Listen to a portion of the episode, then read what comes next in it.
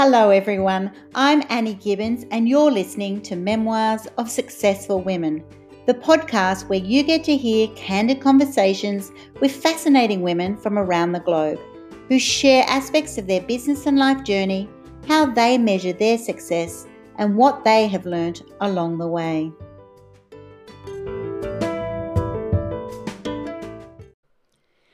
Today, I'd like to introduce you to Julia Serafine who is a highly sought after social media prodigy, an expert in her field who started her social media career at only nine years of age. Due to Julia's extreme talent at such a young age, she is considered a prodigy of social media. And now at 21, she is a highly in demand social media consultant and former social media manager who ran more than 70 accounts. She's also an influencer with more than 50,000 combined followers over social media and is also the founder of jewelry retail brand Princess Gem Store. So, welcome to the program, Julia. Hi, thank you for having me. It's a pleasure.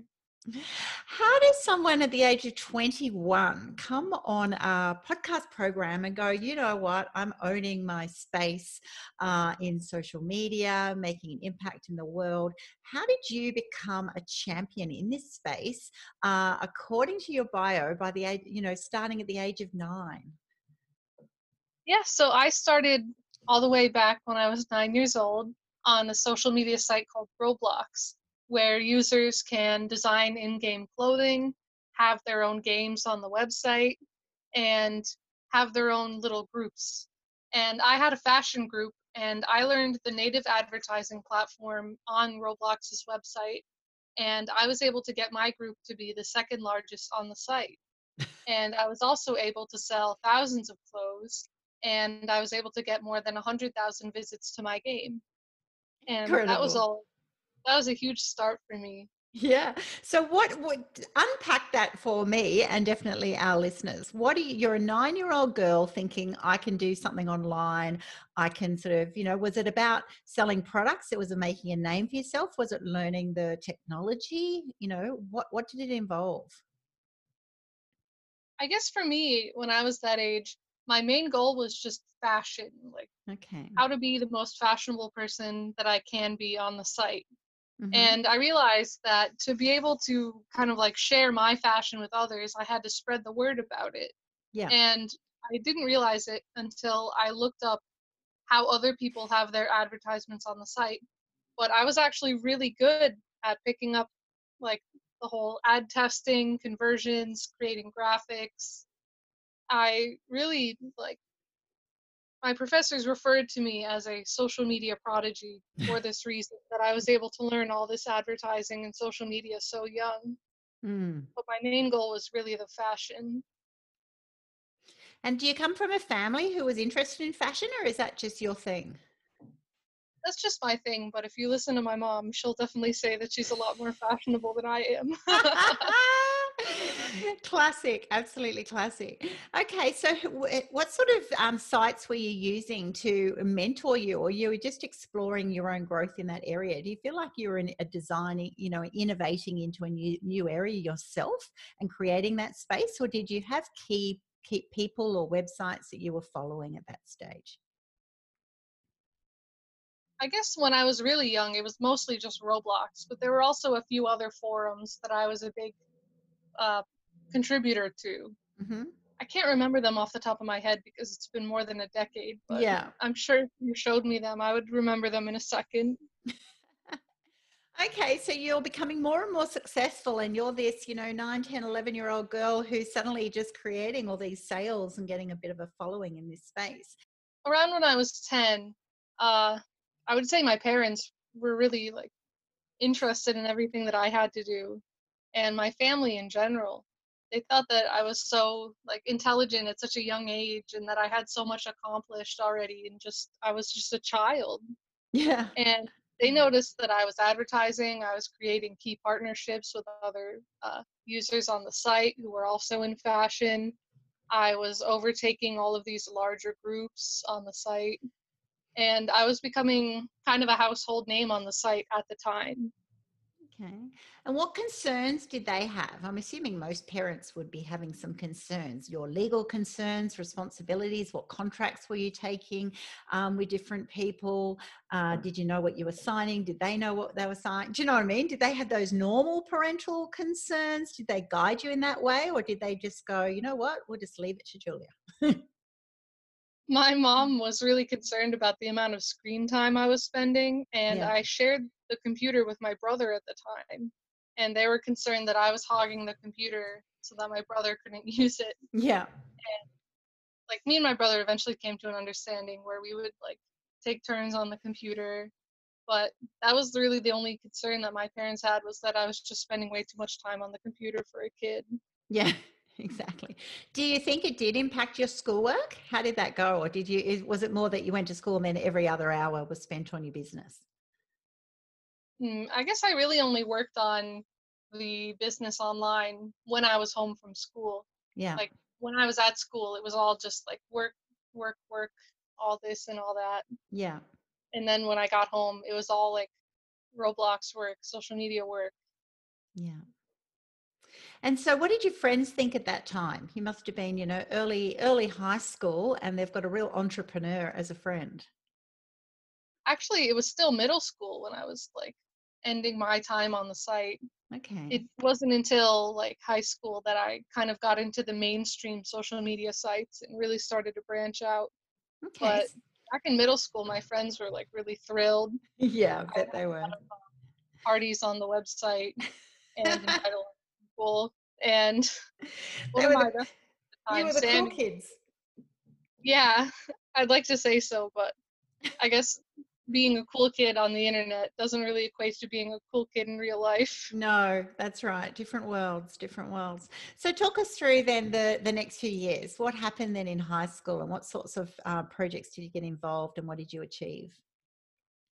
Let's see. In high school, I kind of just wiped my hands of the whole social media thing because I had gotten sick of it mm. because mm-hmm. I had become this person that was so obsessed with success at such a young age that it was becoming unhealthy for me. Right. And I quit because I was letting all the pressure get to my head and it was starting to become too unhealthy for someone as young as me to have as much power and control that I did. Mm-hmm. So I took a break and I worked on school I had bad grades at first because I was transitioning from like being an internet kid to being a real life kid. But I eventually went on to become the president of two clubs at my uh, high school. I was the president of the Arts Honor Society and the French Club.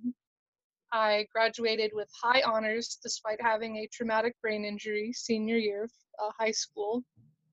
And I won the award for most motivated student in the art department. I also won several scholarships, including one for my friend who was tragically taken away way oh. too young. Her name is uh, Marin Sanchez, yeah. and I won a scholarship on her behalf, which was a huge honor. Absolutely huge honor. Oh my goodness. Well, you, you're certainly an amazing girl. And it shows that with a great mind like that and a great ability and natural skill set, you know, it's probably not surprising that you did start at such a young age because you certainly had an inquisitive nature about how things work and, and wanting to achieve things. Uh, how did you receive a brain injury in your final year? That's all pretty traumatic. So, uh, my boyfriend, he comes from the Philippines and he has a special needs brother and I um, kind of met his brother when I was volunteering as a mentor for special needs kids at school. Mm-hmm. And I knew Edwin, which is his brother's name, for a long time, a lot longer than I had known my boyfriend. And I realized that because they were from the Philippines, they had never gone sledding before. And I thought that would be a really nice sensory experience for someone with autism to partake yeah. in. So I took uh, Edwin and my boyfriend sledding near the school. Mm-hmm. And I went over an icy patch that was uneven, and I hit my head, and it bounced up and down a few times on a really thick piece of ice. Oh my goodness. And when I went to the doctor, they said that I was only in the 16th percentile for cognitive ability because I had become so brain damaged. Mm. But luckily, through intensive physical therapy, a lot of tears, and a lot of uh, upset feelings, I was able to overcome it. And it took more than a year to heal. But before I was done, I was actually tested again for cognitive ability. And it turns out that despite still being brain damaged, I was already up to the 94th percentile for cognitive ability for my age. So I would love to see where I'm at now that I'm fully healed, but yeah. that felt pretty impressive to me.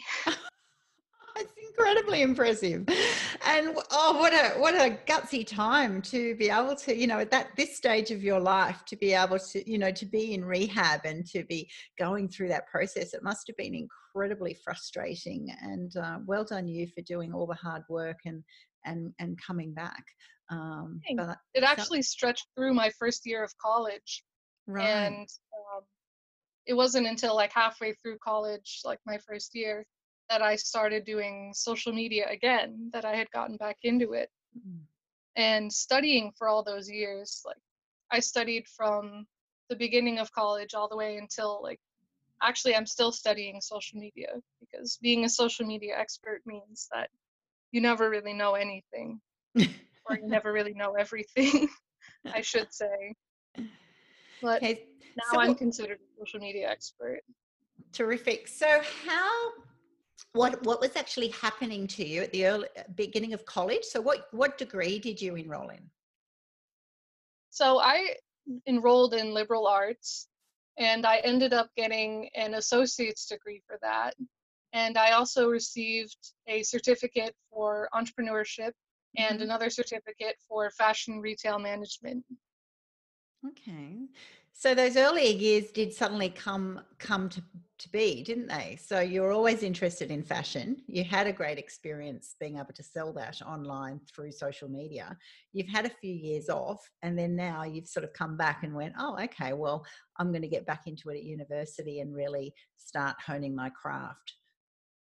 Yeah, and I realized that like being an influencer is all about like sharing my passion for all of this like fashion that I have. And it's really nice to have an audience that appreciates all of this like insight that I have. And I am planning on sharing social media tips with my audience as well as fashion advice and cool outfits that I come up with.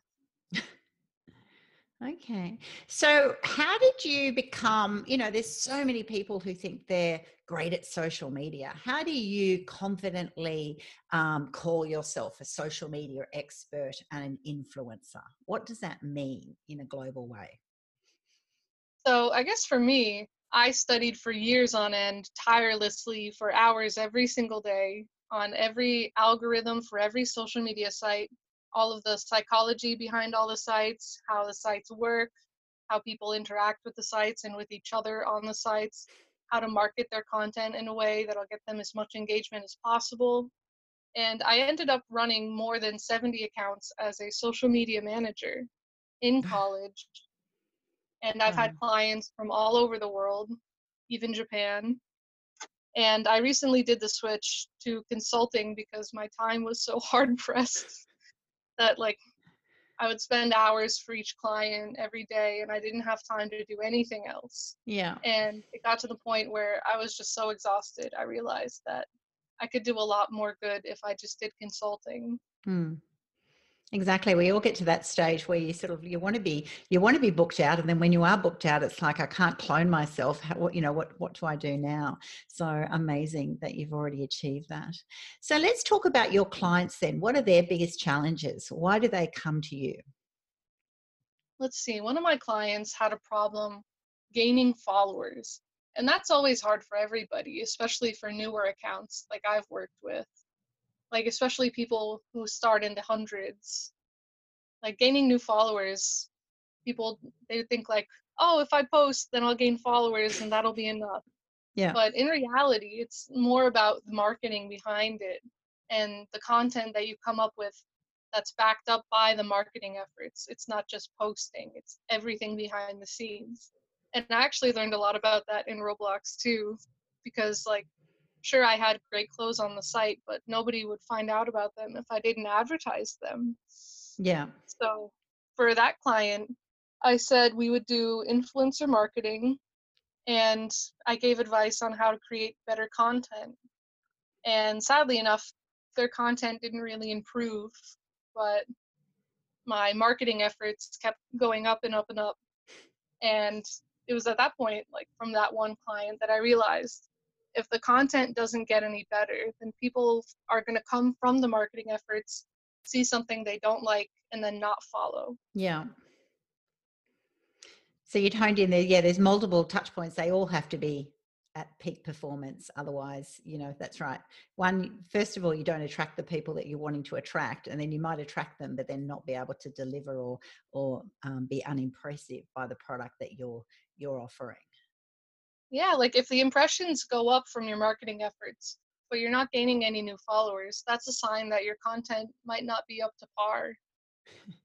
Which is really devastating because everyone sort of behind their product is you know they love it. They live and breathe it. It's their baby that they want to offer to market and they're so proud of it. So it feels it feels almost upsetting for them to go you know if it once everybody I, I have people tell me this all the time if they only knew what i offer you know it'd be a no-brainer they would love it but they can't hook them and that's because of the world that you're in. That that's right you've got to one make yourself known and then two be able to make sure that the the first tasters of you represent what they actually would receive if they got more of you or your product.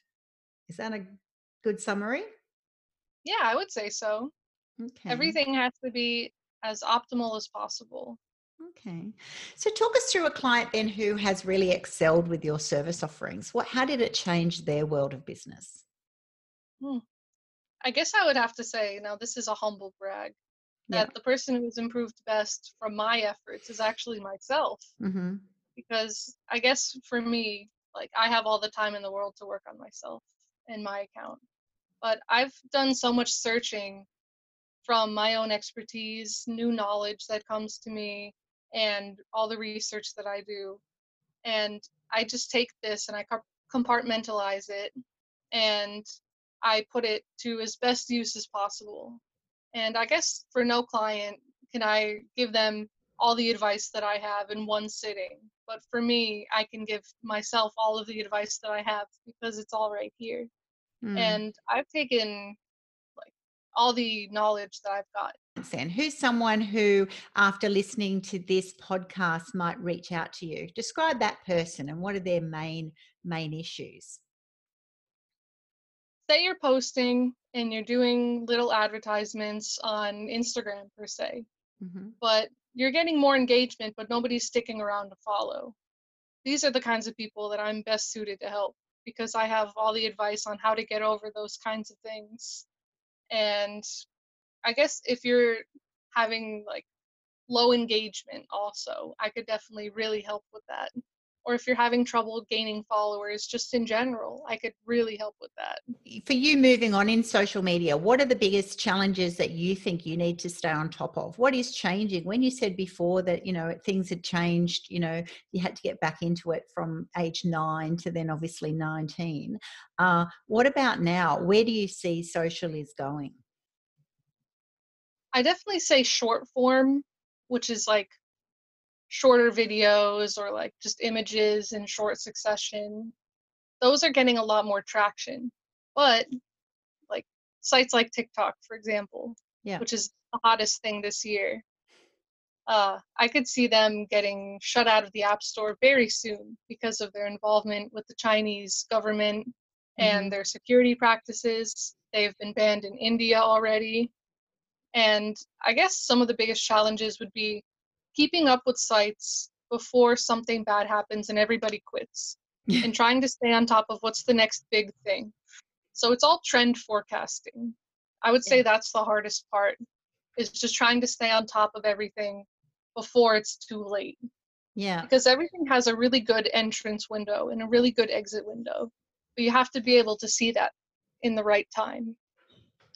I think that's incredibly good advice because that's it. You put, you know, most people are comfortable, you know, one, two, three, or four platforms, and they use them for different reasons. And you put your whole heart and soul and get a following in that. And that's right. You, you know, be terrible to have, you know, a massive Facebook community, and then suddenly everybody leaves Facebook, and then you don't have that, or or, or Instagram or Twitter or whatever. So understanding that these social platforms have a cycle or a lifetime, uh, and so one, it's the demographic. You know, where is your demographic at, um, and meeting them there, but also realizing you've got to be watching the trends. That is definitely such good advice, I would say. Yeah, terrific. All right. So, who mentors you? How do you learn this information? Is it purely through your degree? Do you have mentors in this space as well? Hmm, well, I do a lot of independent research. I do research online, I do research in books, I do research in marketing platforms. I also have mentors in my life, such as Mike Rohr. He's an entrepreneur in the space near where I live, and mm-hmm. he is actually the entrepreneur in residence at the college that I went to. Right. Along with one of my former professors, Professor Luglio, Rose Luglio. She is so kind. She's like part of the family now. She's practically so close and those are my mentors and they've really taught me almost everything i need to know for the business end of everything for entrepreneurship and business and everything just related to that. Yeah. What has been your biggest learning that you could share? Hmm. i would definitely say if you're good at something never do it for free. Yeah. How were you burned in that way I've had people take free consultation calls and go on for an hour and a half and then grill me the entire time and get me to try to spill like secret formulas that I have for this or like business secrets for that. And I've given away so much free advice that I feel like I've given away more free advice than I've given paid advice at the end of the day.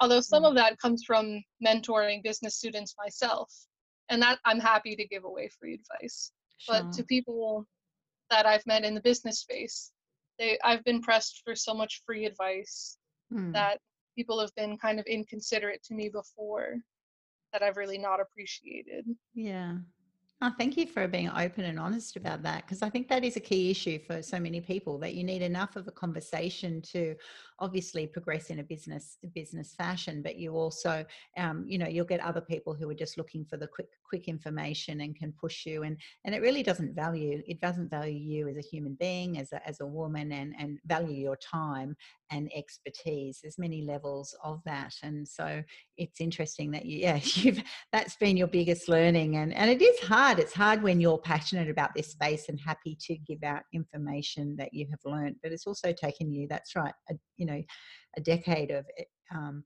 tireless effort to acquire that information. Yeah, and another key learning that I've done is never let men talk down to you just because you're a young woman. Like I've been made to feel like I should be an intern somewhere doing work for free just because I'm so young and I'm just a, just a woman in air quotes. like I remember interviewing for this executive position somewhere and like I was bullied from the second that I walked in just because the guy said that he had a bias against freelancers mm. and that I just seemed so young that I wasn't worth my weight in like information. Yeah. So how do you back up against that? Tell me what is it an empowered young woman? How do you fight back on that?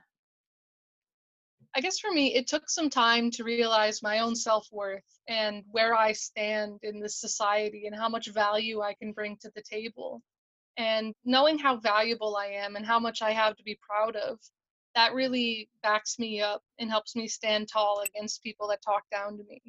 Very good advice.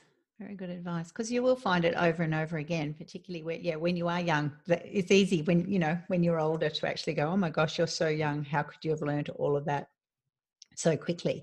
But that's right but you've grown up a digital native and so you know it's one it's it's it's not something to learn it's actually something that you already you had and, and then you you crafted into a level of expertise. So where to from here? Where do you see your career going? Hmm. i'm actually working on a book and i'm hoping to sell that. It's about social media for business And mm-hmm. I'm hoping I don't make it too long by accident because I love to write and I might just accidentally write a textbook length of work. I'm also hoping to become a public figure.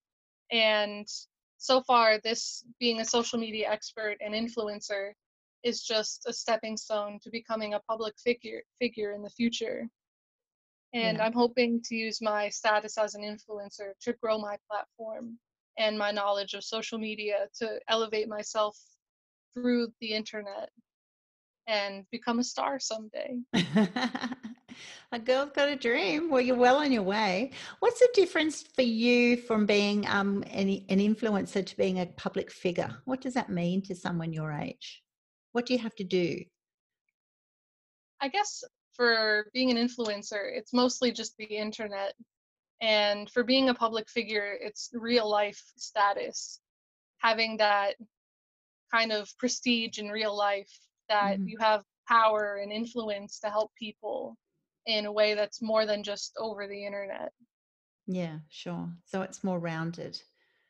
Okay. So what are you hoping if you could crystal ball, you know, you're suddenly 50 years old like me, what would you hope to have achieved? What does success, a successful career for a woman in business, what does it look like for you um, with what you're wanting to do?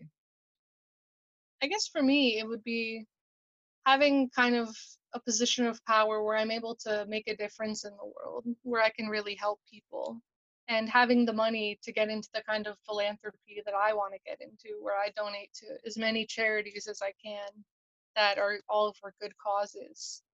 And just being able to help make a change in the world that'll last longer and leave me a legacy of positive memories.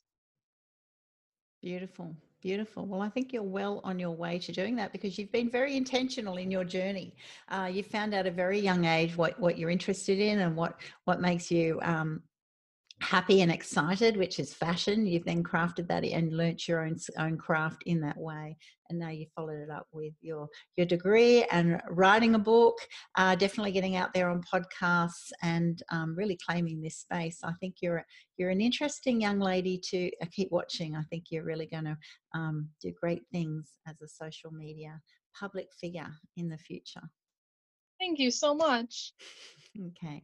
Well, thank you for being on my program. It's been really great to have a chat with you today. And uh, I look forward to watching your star rising. Thank you so much. I really appreciate you having me. It's been a pleasure.